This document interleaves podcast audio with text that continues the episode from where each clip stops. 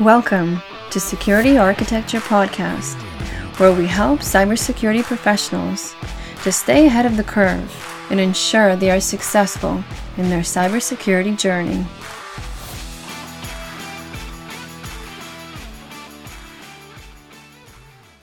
Hi, I'm Evgeny. Hi, I'm Dimitri. We have here Nathan from Zscaler.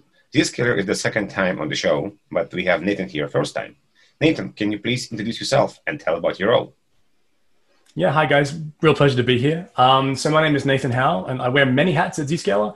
By the way, some people might say Zscaler, some people might say Zscaler. I'm Australian. I should technically say Zscaler based upon where I grew up, but it's an American company, so Zscaler. So excuse the the, the inconsistencies there, maybe. So at Zscaler, I actually uh, am currently the director of transformation strategy, which means that I help customers understand the journey from where they are in the so-called old world of IT to where they need to be in the future how to move from where they once were to the, the next solution.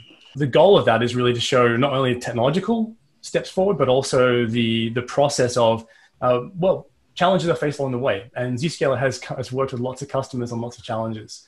I also work very heavily with product management and been a solution architect here at Zscaler as well. So I've got my hands in all the different pies. But it's a, it's a real really good to be here and uh, to follow up after my my colleague Patrick and his in round in series one, I believe. Great intro. And uh, Nathan, what's the name of the offering addressing the remote access by Zscaler?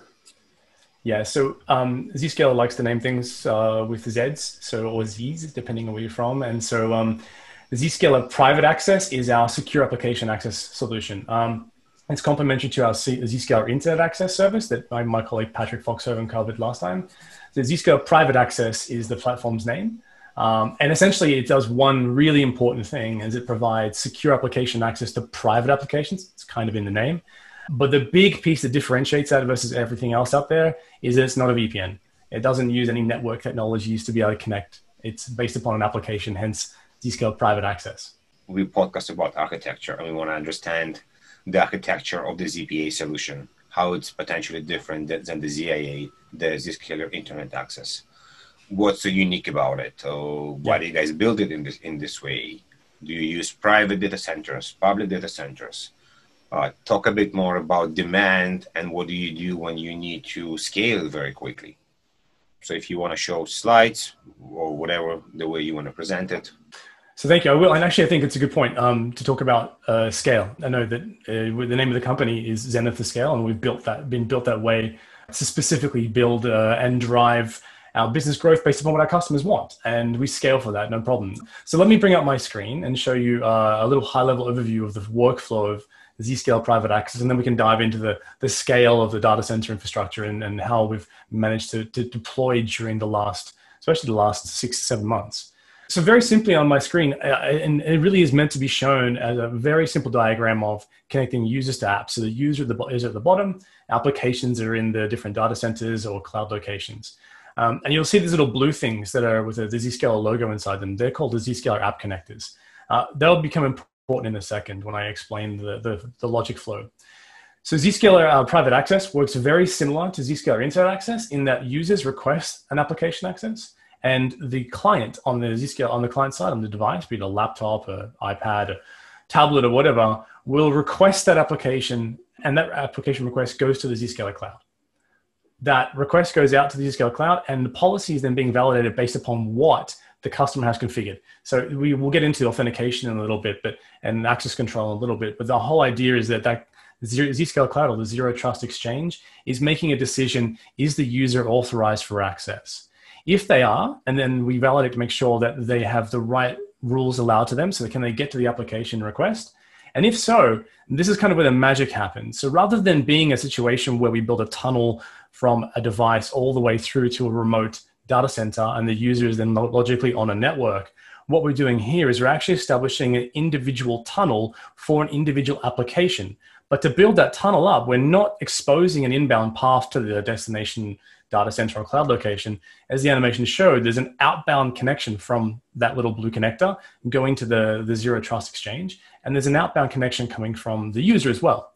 So these two sessions are then met together in the middle, and we we stitch them together. Now, this is a um, both these tunnels are mutually pinned TLS tunnels. So there's actually a dynamically generated trust between the two tunnels and they get, get uh, pinned together and signed together by that individual MTLS t- uh, certificate. And that is unique for that session. So when the user, for example, then generates another session from another location, each individual application request gets its own individual tunnel. Therefore, and kind of the biggest benefit of the whole scenario is rather than sticking all the traffic through a tunnel, in one tunnel like a VPN would, we're actually doing dynamically generated connectivity paths for each individual application session to wherever that will be through the and finding the best path to it. As the diagram shows here, there are three different connectors and three different applications. So those three applications are generated, have generated individual tunnels for those users, for the user to access those applications. So that's the cool thing about it. We are able to do, do this dynamic generation, and basically that zero trust exchange becomes the enforcement piece where all the traffic is enforced. Now, um, this is very similar to our Zscaler Internet Access Cloud, which is globally available in multiple locations. So let me let me just pause there and see if you guys want to have any deep dive questions on this before we move on. The Zero Trust Exchange is this like your own cloud? Do you actually route traffic inside the Zero Trust Exchange? So, for example, here, the mm-hmm. employee going to Sydney Yep. Does the traffic from Sydney, and if it needs to go to, to New York, for example, will it from Sydney go to New York inside your cloud, or it will go directly from Sydney to New York on the internet? So no, we actually don't. We don't have our own backhaul network, so to speak, like that. We leverage the internet, and so all of our data centers are in major peering locations. So we just peer with all of our the major Equinixes, the Verizon's, the Microsofts, the Azures, the AWS's, Google's, whomever, and we just route across that backplane internet. We're not going to build our own. Think of us as an overlay network on top of the existing network. So we do the security path. We ensure the integrity of the traffic passing from point A to point B, but we overlay that on top of an existing network path. And that has one big benefit for lots of big, lots of benefits, but one big one is that we don't care about any specific network. And the ultimate end goal for the end user or the application is that they can exist in any location so long as they have an internet path, and then we'll figure out the rest. So I connected to my destination. Does all the traffic have to go through the Sydney POP from now on? That's an awesome question. And I, I really love that one. That's the one I was hoping you were going to ask, Evgeny. So um, let's very simply say that this, if I look, if you're looking at this, this, this diagram, normally a data center or a cloud provider is going to have a better internet connection and the user is going to have a less effective internet connection, just the way in which it is. And because of that, the, the user, we, we, we've made the decision to bring that traffic. So to your example, if the Azure uh, connection was in New York and the user was in Sydney, the connection path you see from the little Azure uh, connector would pass across the internet to the Sydney location because this, the user needs to connect locally so that we have a minimum, a minimal uh, um, latency time for the user to the edge, and then we bring the applications to that same edge where the user is via those tunnels. So if I need to go to Azure in New York, I'll go to Sydney and then to Azure to New York. Right, exactly. If you're a user based in Sydney, but if you're a user based in, uh, say, Singapore, you go via Singapore rather than Sydney, or a user based in London, as the diagram shows. And that's why we have that zero trust edge globally, so that it's not necessarily, we're not asking anyone to travel or traverse another country. Stay local, connect local, and then we'll bring the application connection path back to you. I know in the ZIA, if I remember correctly, you had the options to jump on the Azure cloud, for example, uh, to Microsoft and go there. Is this is similar in the ZPA as well?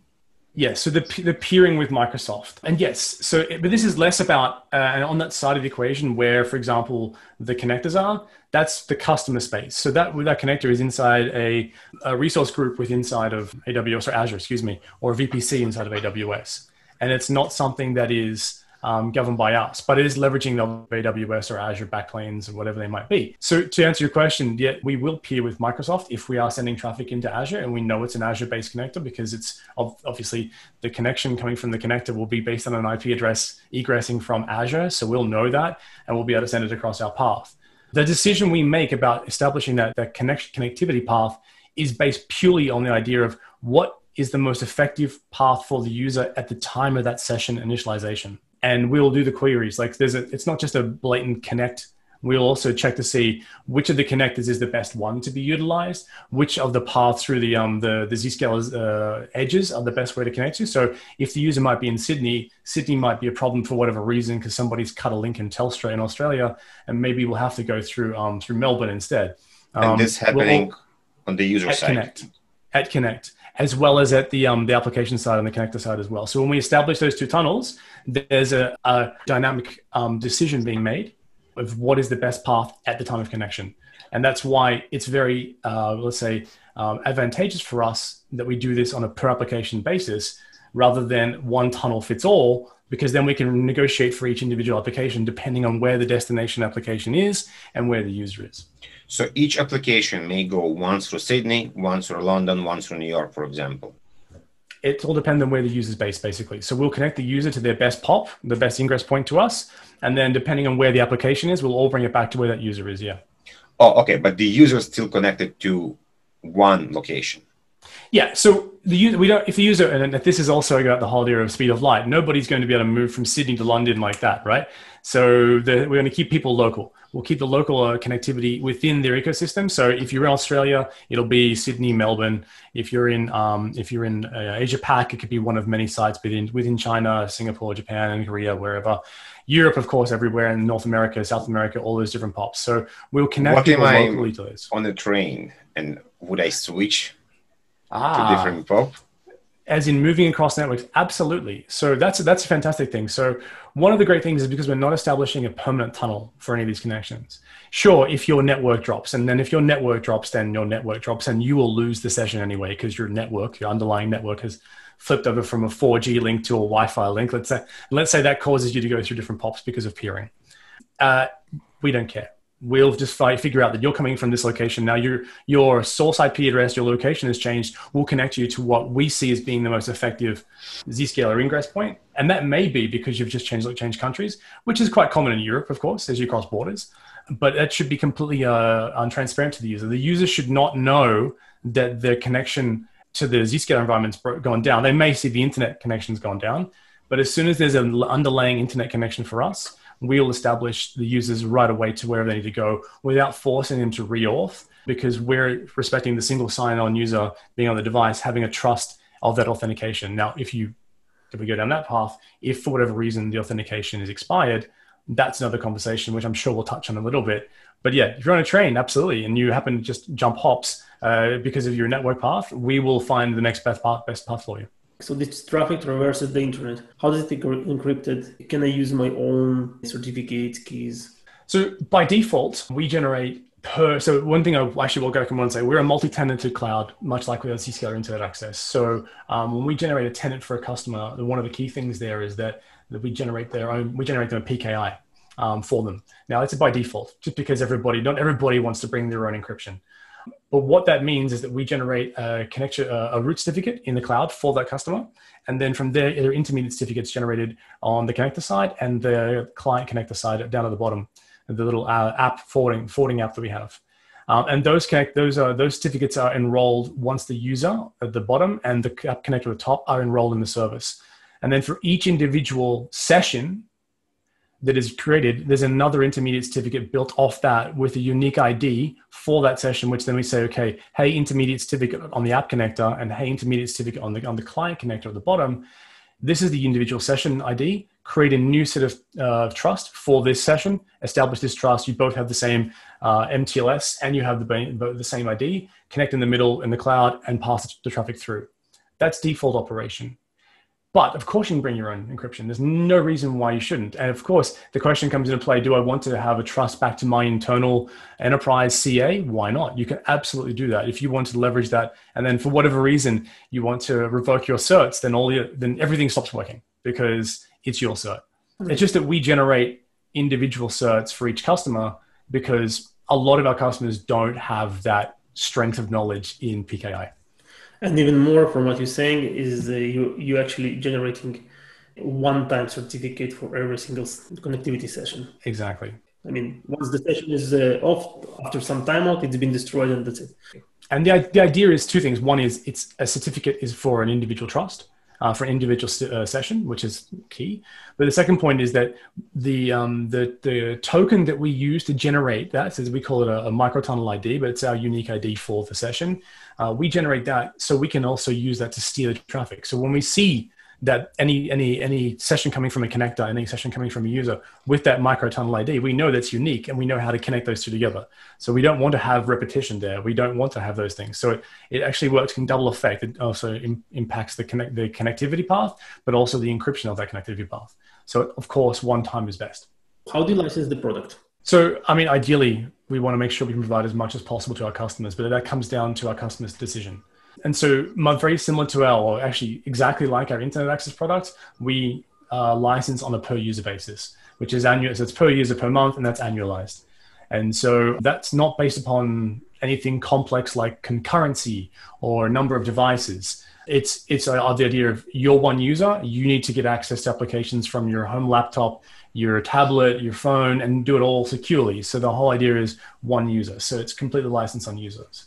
Now, there are different scales, and we call them editions, that depending on what the customer wants to buy, they can buy a, a very basic version of the solution, they can buy a very hyper micro segmented solution either way, and we can help them out with either one of those. It comes down to the customer's choice. But to your point, uh, we don't need to have a customer utilizing the Zscaler Internet Access Platform in order to have ZPA. They can get Zscaler Private Access by themselves, use it for just that service. Because, and actually, that's something we do see quite a lot. As if you think about this for a second and you step back, Zscaler Private Access, whilst it's really good at providing remote access, as you see in the diagram, if you can think about it for a second and think, well, hold on, these users at the bottom are never on the network. So then where else can I use this scenario? And there's a lot of other scenarios this plays out to, like mergers and acquisitions, where you want to buy a company or merge with another company, but you don't want to give them access to your internet services. They have their own, but you need to give them access to your internal services. So rather than going around away and dub- doubling up a, a MPLS, uh, firewalls, double NATs, and so forth, you put the client on the, on the device, and then basically you would enable policy and say, okay, I want users from this newly acquired company to get access to individual applications. You're doing a user application access path, and it's just the private so-called application and not the uh, the internet path. It really comes down to the way in which our customers want to consume it. You can you can expose subset of applications to specific users or groups. Yeah, well, that's the whole idea. It's it's a zero trust model, and that we build from the ground up nothing. Nobody's allowed any access until you validate who you are. Only after authorization, authentication, authorization, then uh, the policy defines whether you're allowed access to which application, and that's up to the the customer to define what is the best solution. Is it going to be a, uh, star.company.com and allow everything, or is it going to be a specific application on port 80? It really comes down to the individual choice. So we're talking a lot about identity, and you, as you mentioned, you need to identify who you are first. Do you do it before people connect? Do you connect with all the major single sign-on platform? Can you elaborate a bit more about this uh, connectivity and connection?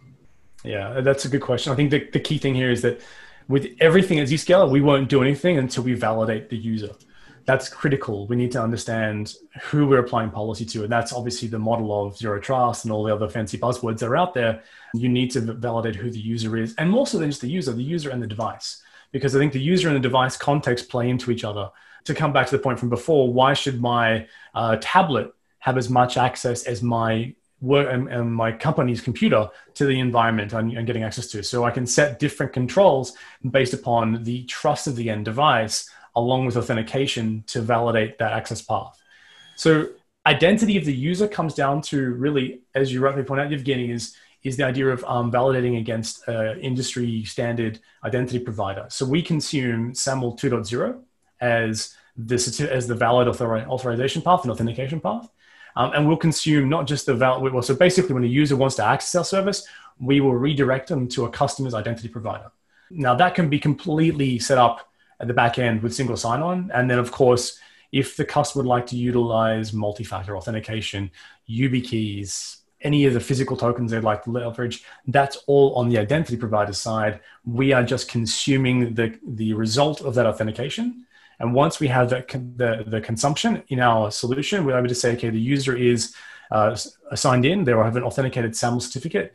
Plus, we have the SAML assertion with all the attributes associated with that user. And we utilize those attributes to define policy, to, to access policy based upon what was configured in policy uh, by, the, by the customer themselves.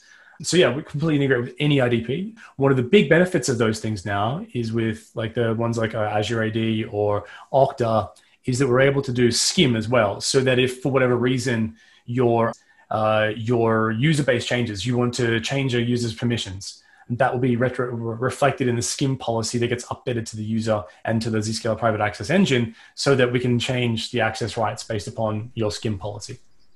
Let's assume that there is a user that tries to access a resource that he's not supposed to access.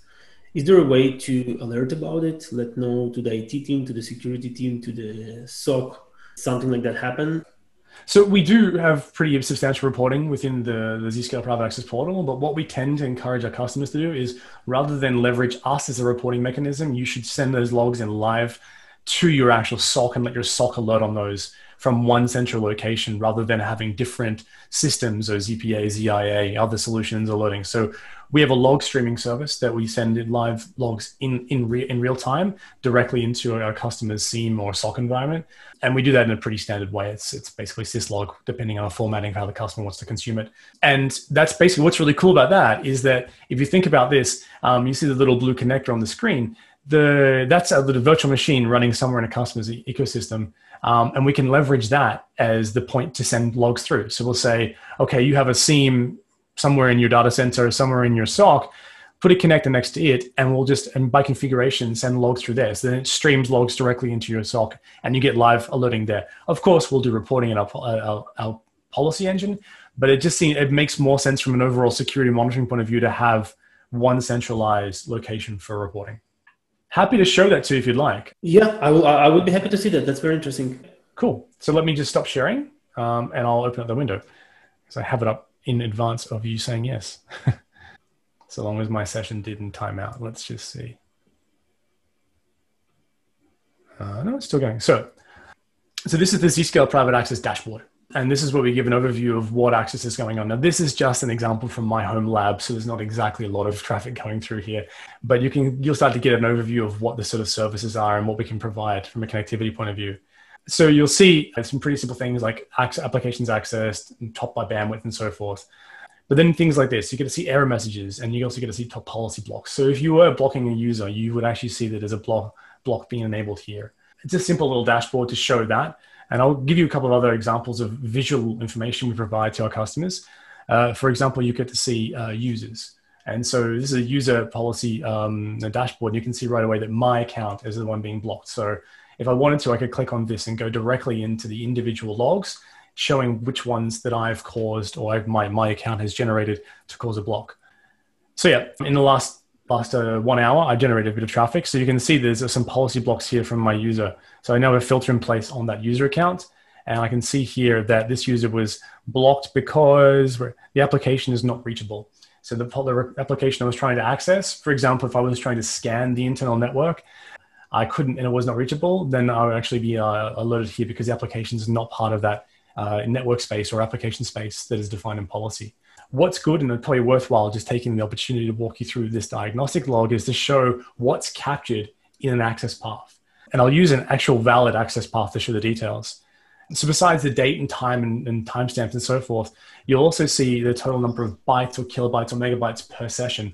This is actually really interesting from a where from an individual session. If You're looking at each individual log, not um, the entirety of a VPN tunnel. We're looking at each session that is generated is generating this one's 4.7 kilobytes. Um, whereas I might have a, um, when my computer decides to back up to my NAS, it might be a terabyte.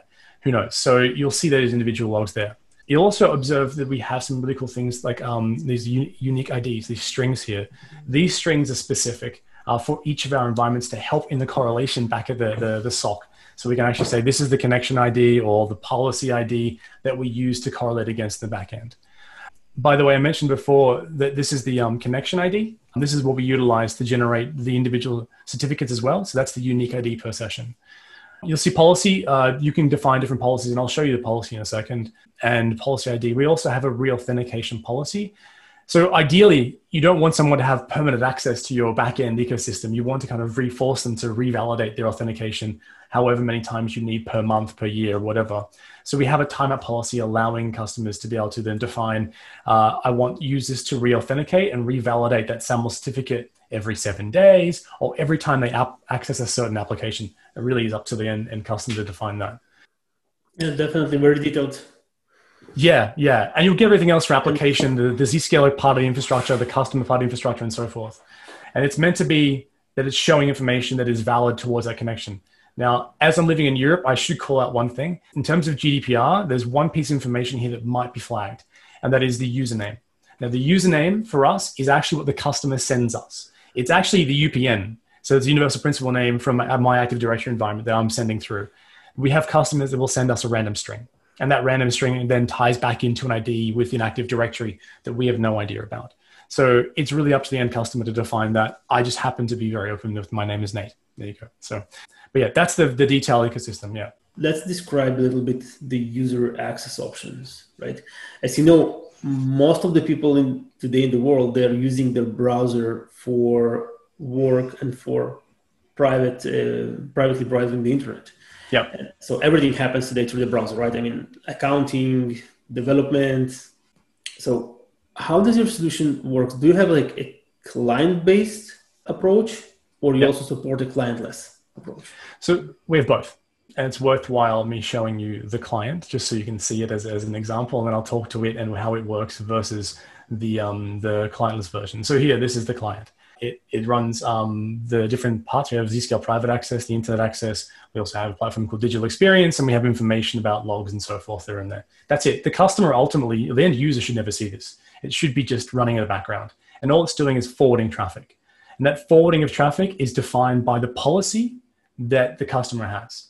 And so that you can say what is essentially what is internal, what is external. And if it's something that's internal, considered private, it would go via private access, the Zscaler private access, this icon here. If it was going via the internet, it'd go here and so forth. Um, now, the reason why we have the client is that Zscaler Cloud is in the cloud and it's on the internet, and we need to get traffic from the users, from wherever they are, to the cloud. And we need to forward traffic. So Zscaler uh, Zscaler client connector you see here is actually forwarding traffic and nothing, that's it, nothing else. It forwards traffic to the cloud. Policy enforcement is in within the cloud, the Zscaler uh, Zero Trust Exchange. There's nothing, no magic happening on the device. It's just forwarding traffic. We don't do any policy enforcement locally. We do do some very small checks of trust on the device, like is it a trusted device based upon certificate validation, uh, hard drive encryption, all these sort of device posture assessments. That's purely just to make sure the device is valid uh, in terms of policy. All policies done on the, on the customer side, sorry, on the cloud side. Now, the key thing about the client is that it's forwarding, and because it's forwarding uh, from the operating system, we can do all, all TCP or UDP, which is a big benefit, of course, when you have more than just a browser. And I understand that you know if you want to do an SSH session or an SQL transfer, or any of these things, you're going to need a full client because it captures all ports or protocols and that's basically the cool thing about it. The other really important part is that anything that goes into the private access cloud is completely hidden at the back end. So if you remember the diagram from the beginning, there's an outbound connection coming from where the connectors are. Those uh, connectors are not exposed to the internet. There is no inbound connection to where those, those applications live. And so we can actually turn entire data centers or ecosystems dark and not expose those applications to an, an open network. And by doing that, we remove, uh, we, we're basically saying the, we do the steering via private access via this, this Zscaler client connector here. And that's great because we can, we can forward traffic to our cloud and decide on policy. Now, I'll stop sharing and, and go into and talk to the browser access because browser access is in browser. And that has a couple of advantages and a couple of disadvantages. The biggest advantage, disadvantage, depending on how you look at it, and you pointed it out, Dimitri, is so many things are now within a browser. So if you can transmit uh, application in HTML, HTML5 in a browser, cool, we can work with it. It's in a browser. But if it's anything like a fat client SSH or anything else, we will not install on a customer's device some sort of virtualized JavaScript NIC that routes traffic. We'll never do that. We don't want to do that. We really specifically call our solution browser access. Thus, anything that functions within a browser goes within the browser. Um, and the one difference, as I mentioned before, is that we're forwarding traffic through the Zscaler client connector. But with a browser access, we have to get traffic from the user's device, and we don't have that client on the running on this on device to do that. So we have to expose uh, some sort of path to that, and that, that's basically saying we have a, a, domain name. The customer will expose it'd be just a you know, whatever it might be, but rather than that pointing back to an IP address on the customer's ecosystem, it actually is just CNAMEd to the Zscaler infrastructure. So we're saying when you try and access this application, oh, that's a Zscaler solution, go to Zscaler. We'll know based upon the inbound connectivity path that that's up and going for customer A, and we'll redirect the user off to authenticate against the IDP. And that's the basic functionality. So it really is browser or client. Yeah. Uh, you mentioned different ports and protocols. So what yes. do you support? Can you do printing? Can you do VoIP? Can you do file sharing? Can you do password changes? So I, I laugh at printing because one of our biggest customers uh, during the, the pandemic rolled out all to ZPA to all of their users.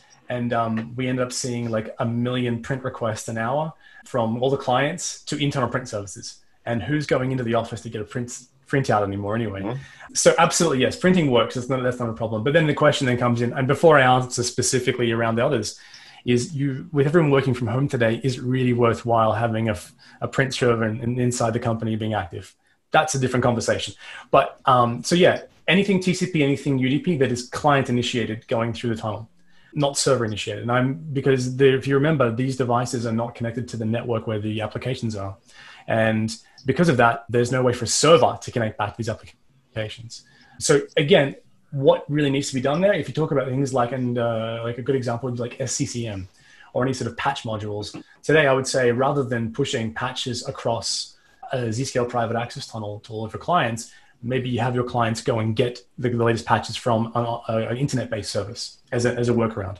But SCCM also works in terms of client calling out and pulling as well. It doesn't need to get pushed to. It's just a configuration change in that regards. File file shares, that's standard not a problem. Authentication of passwords, yeah, that's easy. That's quite normal. What about VoIP? So I specifically left VoIP to last, and there's an intentional reason for that. Without talking about Zscaler or any other forwarding technology, it's just not the most effective thing to encapsulate a voice packet or, or a video packet for that matter in a tunnel and sending it via a dedicated gateway. It's just not the most effective for the services. I think we see that now with the like we're on Zoom right now but you know, there are other platforms that are all internet based. Now that's the more effective way. So we would actually say, yeah, you could send traffic via tunnels, and some customers try, but you think about it, you're encapsulating a UDP packet that's going to route through a whole bunch of internal infrastructure. It's not the most, most effective way of doing it. So we always recommend, from a pure effectiveness, stick an edge uh, service, put an edge service on your data center edge or your cloud edge. If you're still using an, an old legacy Jabber or Skype service, and do that at the edge of your ecosystem rather than have everyone go internal. It just is more logical. So, Nathan, we spoke before about roaming. What happened if a user work on a very slow network? That's a common conversation point because, well, I mean, my parents live in Australia and they don't have the fastest internet connection in Australia either. And they use my Zscaler services, my lab, to help them get access to things as well. So we respect the local network. Let's be very clear. So um, where we because we're not setting up a permanent tunnel, we're not putting a substantial amount of overlay on top of the network to force all that traffic, which then has to be managed by that slow slow link. We are doing individual sessions. Now, if a link is slow, then we are stuck with the speed of the link. We're never going to improve the speed of light, but we'll function absolutely over that link. It's just a matter of having patience for it to load. Do you guys use SSL or do you use any other protocols? Yeah, so we we we forward with TLS. So TLS 1.2 is our forwarding mechanism. We also plan to release uh, this year uh, DTLS as well to improve that. As well, it's not always an improvement. It depends on the scenario, what applications are being used, but we plan to support both of those things. So in this case, if I were doing something and I get disconnected and I connect back, would I resume my session? No, the session's gone, right? So I mean, it's the link's gone. If the link's gone, and we've, we've, we've lost our connectivity. We're not holding state.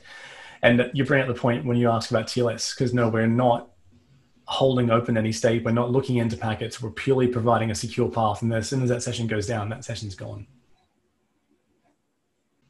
Let's talk about reporting and user behavior. And the reason why we have this topic is because we all work from home. And our footprint pretty much changed completely right now. Yeah so for people to understand from where you connect, what are you doing? Is we mentioned about going in a train or people don't change locations or speed of light. How would Zscaler, ZPA will understand, oh, Evgeny just connected from Toronto, and in five minutes he just connected from Australia. Something fishy going on. Maybe yeah. I need to stop Evgeny. Maybe I need to alert Evgeny. So tell me about the UBF functionality and the reporting part. Right, and I think I kind of touched on this a bit earlier, but we, we, it's worthwhile diving into more of it. So, whilst we are able to provide more insight around where the user is connecting from, and we can see based upon their source IP address where they're coming from, there may be reasons, pardon me, that they will switch. Like, for example, if they switch between uh, 4G in one country to another, that order that that may seem maybe maybe seen as a bad thing, but in actual fact, it's just someone roaming. So one of the things we've been working on is, is not actually on our side, but more with our partnership with Microsoft around this, is leveraging Microsoft for conditional access to do the validation prior to utilizing Zscaler private access.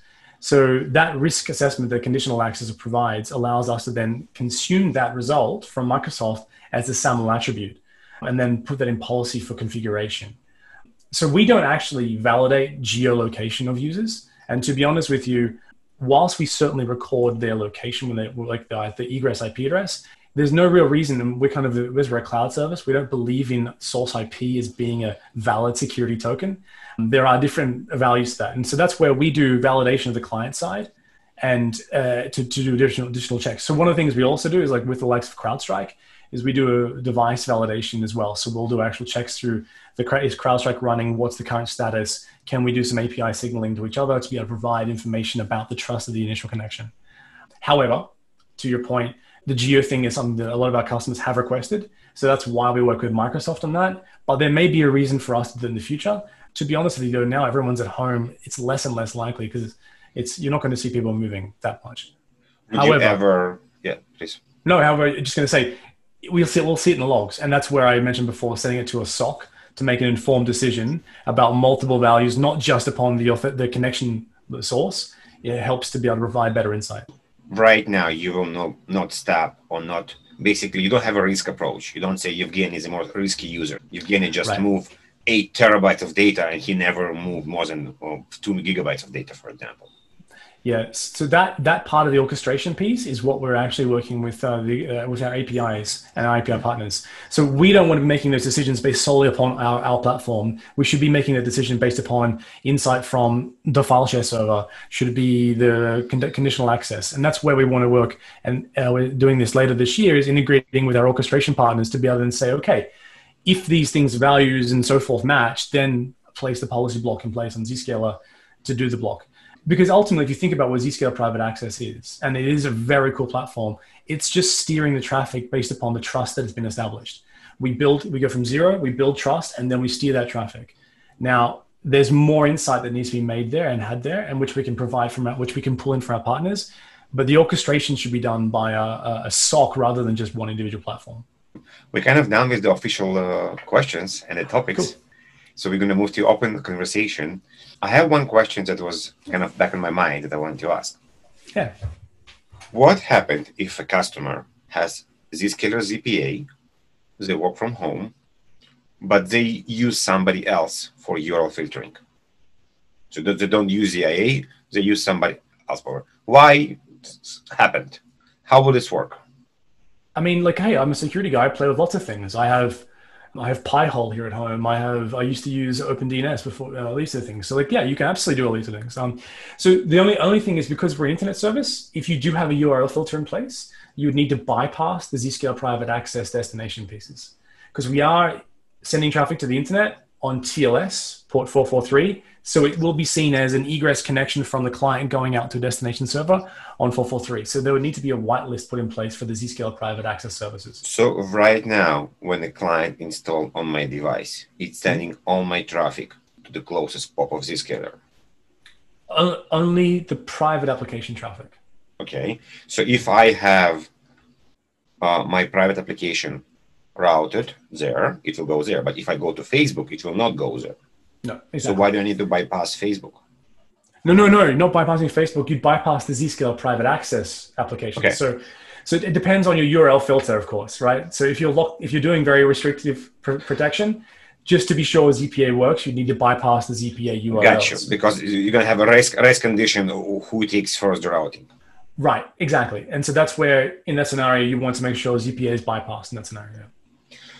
In case of ZIA, as in this hmm. case, will the traffic go separate to ZIA and separate to ZPA? Correct. And they will have their own paths and their own That's channels? Right. Yep, exactly.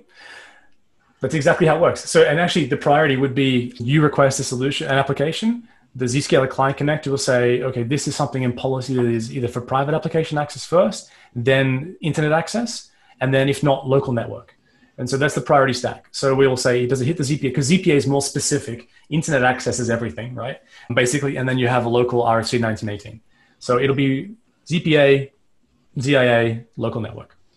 Last technical question. Do you have a story of a problem you guys had during ZPA implementation that you guys like didn't know what to do or it was completely unexpected and you found a way to overcome this? Or maybe something you see all the time while you Yeah, actually I've got a great one. Uh, and, it's, and it's a great example of internal external mindsets. So one recently we did a deployment with a very large company in Germany. And when all the clients were now off the network and using Zscaler private access, they still ran a local client, a piece of software on the device for internal internal CDN for, for basically broadcasting messages from the boss. From the CEO would do a webinar, it'd be broadcast everyone's device. But it was peer to peer. And what happened is that basically the peer to peer signaling on this piece of software check to see if it can reach a server. If it can reach a server, it's on the internal network. But all these devices were at home, like hundreds of thousands of devices were at home. And not, but they could still see the internal server because ZPA was providing the path. So when they did this webinar, we went, huh, why is this this massive increase in video traffic smashing our European and well, our worldwide Zscaler infrastructure all for this one customer? And it was because the client didn't turn itself off because its configuration was I'm inside the network because I can see this internal solution. And that's the, the advantage of Zscaler private access. The device thinks it's inside the network, even though it's not. It's just being completely isolated from it. So we had to do a kind of because we didn't know what was generating this. We had to kind of work with the customer and say, what's going on? Why is there so much UDP broadcast and multicast being sent out? And let's figure this out. And we worked our way back and figured out that actually because the traffic, the device thought it was in the local network. You didn't need to configure this particular application to work? It just worked by itself? So there, when you define the policy in Zscaler, the Zscaler private access, you can either be very, very, very specific for this user to get to this application, or, and there's most of the cases with our customers, they start very broadly because they don't generally have an inventory of all their applications. So what they'll say is they'll put a whole collection of wildcards like star.company.com, star.company.net inside and say, this is the policy. Anything going to those domains on any port is, is private. And more than likely, you're going to find some things that are split domains.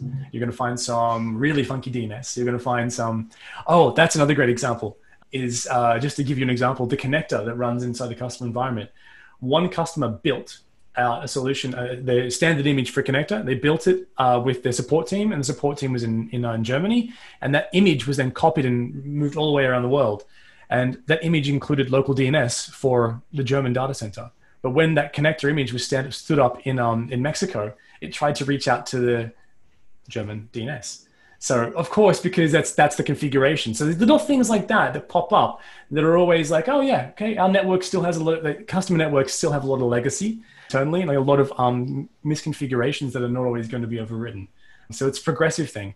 But the advantage of the platform is that we give the customer the visibility, so they can see when they use that, that wildcard and then wildcard.company.com, they can see everything internally. And then they can see what traffic's flowing. Well, not everything internally. They can see everything that's being requested that's in, inside that space. And then we give them a report saying these are your applications that your users are accessing. Um, and they can go and figure out, oh, that's SAP, that's a file share, that's this. I'm not going to tell a customer what each application is. They have to do it themselves. Nathan, thank you very much. It was a pleasure. Anything from you? Pleasure, no, thank you guys for having me. Um, hopefully, I covered the topics. Yes, uh, we're going to post uh, links to demos, to POCs, and to your profile as well. Cool. And uh, we'll let you know when we're going to share the, the, episode. Thank you very much. Fantastic. Oh, Evgeny, awesome. it was great. Thank you so much. Thank you. Please remember to subscribe to our podcast and join us for our next episode.